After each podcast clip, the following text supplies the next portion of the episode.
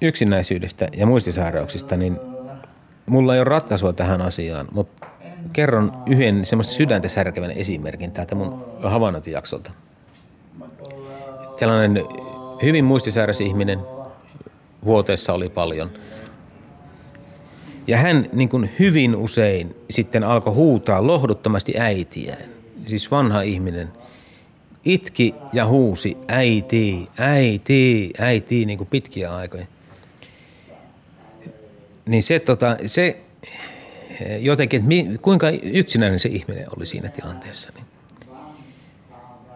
se oli jotenkin kauhean niin musertava juttu. Tässä etnografin hommassa on tämäkin puolensa, että e, kun on ihminen ihmisten joukossa, vaikka tekeekin tutkimusta – ja se on minusta vahvuus, että siihen niin myöskin tunnetasolla ottaa sieltä erilaisia elementtejä, joita on sitten itse työstettävä myöskin tunnetasolla, että niitä voi niin kuin ymmärtää. Se on niin kuin tässä se paras, paras ja huonoin puoli yhtä aikaa, voisiko sanoa tällä tavalla. Kymmenen teesiä yksinäisyydestä. Tule siksi, mikä olet. Että mulla nuorena miehenä jäi filosofian opiskelut kesken silloin päälle parikymppisenä. Mä pääsin Jyväskylän yliopistoon lukemaan filsaa. Mä olin siellä kaksi ja puoli vuotta. Kunnes mä tajusin, että musta ei tule ikinä uutta Wittgensteinia tai Kanttia. Että mä en ymmärrä heukaisen pölästä, mitä nämä kaverit oikeastaan puhuu. Että mä olen liian tyhmä tähän hommaan. Sitten mä lähdin veke sieltä yliopistolta ja olin 15 vuotta kaikissa muissa hommissa. Niin kun lähtien siitä, mä olin pizzanpaistajana, peltiseppänä – sitten mä kävin suntiokoulun ja olin suntion. Sitten mä kävin lähihoitajakoulun ja olin lähihoitajan. Eli selvästi niin kuin se, että mä lähdin sitä yliopistosta, niin sen jälkeen mä en löytänyt enää niin kuin tavallaan omaa paikkaa. No sitten kun mä olin siellä lähihoitajana, vanhojen ihmisten kanssa palvelutalossa tein hommia.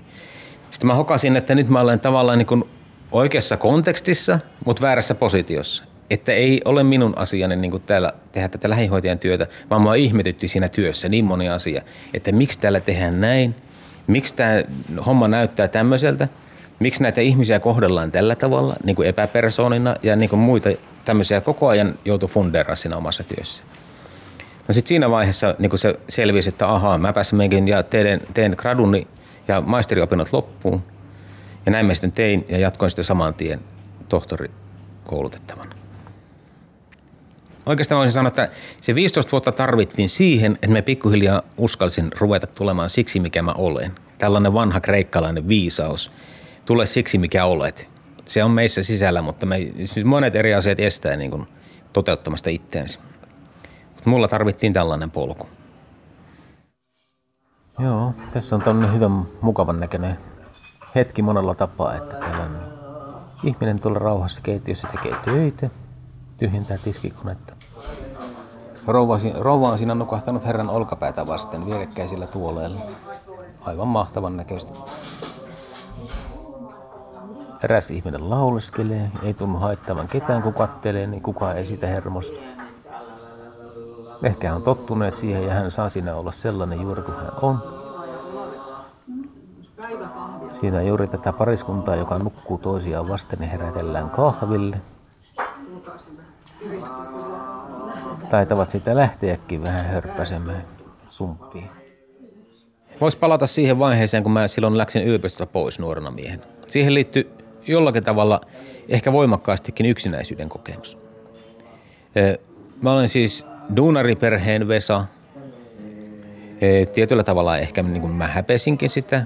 Niin mun oli hirveän vaikea niin kuin, siis löytää ystäviä. En mä oikeastaan löytänytkään ikinä yhtään ystävää silloin nuorena miehen yliopistosta. Mä olin niin kuin, menin vaan jossakin porukassa ja kenties joskus kurssilta toiselle, mutta pääasiassa olin itsekseni. Enkä tuntenut, että niin kuin, mulla ei ollut mitään henkilökohtaista suhdetta keneenkään koko yliopistolla. Jos siellä olisi ollut niin kuin joku e, semmoinen sosiaalinen, sosiaalinen lähipiiri, joka sanoi, että älä nyt tuommoisen mieti, että vaihda vaikka niin kuin sosiologiaan tai jotain muuta, niin kenties mä olisin siellä ollutkin. Että yksinäisyys on tietyllä tavalla ajanut tai johtanut siihen, että mä olen kulkenut tämän polkun niin kuin mä oon kulkenut. Mä olen aina ollut vähän sellainen ujo, todella niin kuin alemmuuden tuntoinen, huono itsetunto ihan lapsuuden tällaisista e, ei helpoista taustoista johtuen, niin kuin vähän piilotellut itteeni. Se, se on ollut niin kuin osa mun identiteettiä.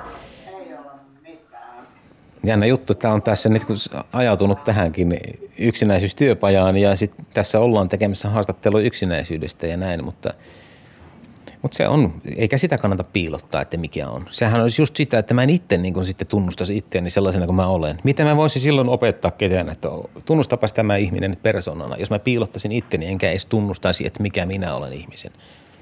Yksinäisyys on osa minua ollut ja tulee aina olemaan. Se on ollut joskus ikävä, hyvin ikävä osa, semmoinen musertavankin tuntunen osa jossakin vaiheessa, mutta nyt se ei ole sellainen, vaan enemmän sellaista, mitä me on se työpajassa puhuttu, että kun suomen kielessä ei ole hyvää termiä tällaiselle positiiviselle yksinäisyydelle, eikä niin solitude-tyyppinen englanniksi sanotaan. Et Suomessa on vain yksinäisyys ja sillä on negatiivinen konnotaatio. Ja yksin oleminen on taas eri asia. Mutta mut sellainen positiivinen solitude, niin sellainen tyyppi mä varmaan olen.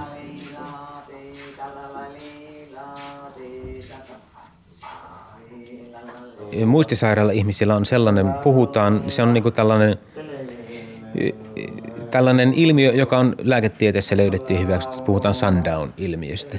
Eli illalla yleensä, niin jotenkin tajunnan tila laskee. Että vaikka jotenkin skarppaa, mutta kun ilta tulee, niin tulee sundown ja se kognitio häviää niin kuin vielä johonkin. Mutta tämä niin jäi jotenkin vahvasti mieleen, tämä äidin itkeminen. Ja tokihan se niin kuin siinä tilanteessa hänelle oli ihan oikea tilanne. Että kuvitteliko hän, että hän on lapsi ja häneltä on äiti hukassa, niin jänniä hommia. Yksinäisyys korostuu näissä paikoissa sen takia, että se kontrasti, tai se, se on niin kuin liian suuri, että se oletusarvo on nähden. Että se, tässä on niin kuin käden ulottuvilla on ihmisiä, jotka ei olekaan sitten, niihin ei olekaan yhteydessä, niin se voimistuu. Ja toinen on varmaan just toi, että kun ei ymmärrä, ei, ole, ei kerta kaikkiaan niin kuin ymmärrä, jos on niin muistisairas, niin että ei ole mitään muuta kuin yksinäisyyden kokemus syystä tai toisesta. Mutta kovia juttuja. Kymmenen teesiä yksinäisyydestä. Tule siksi, mikä olet.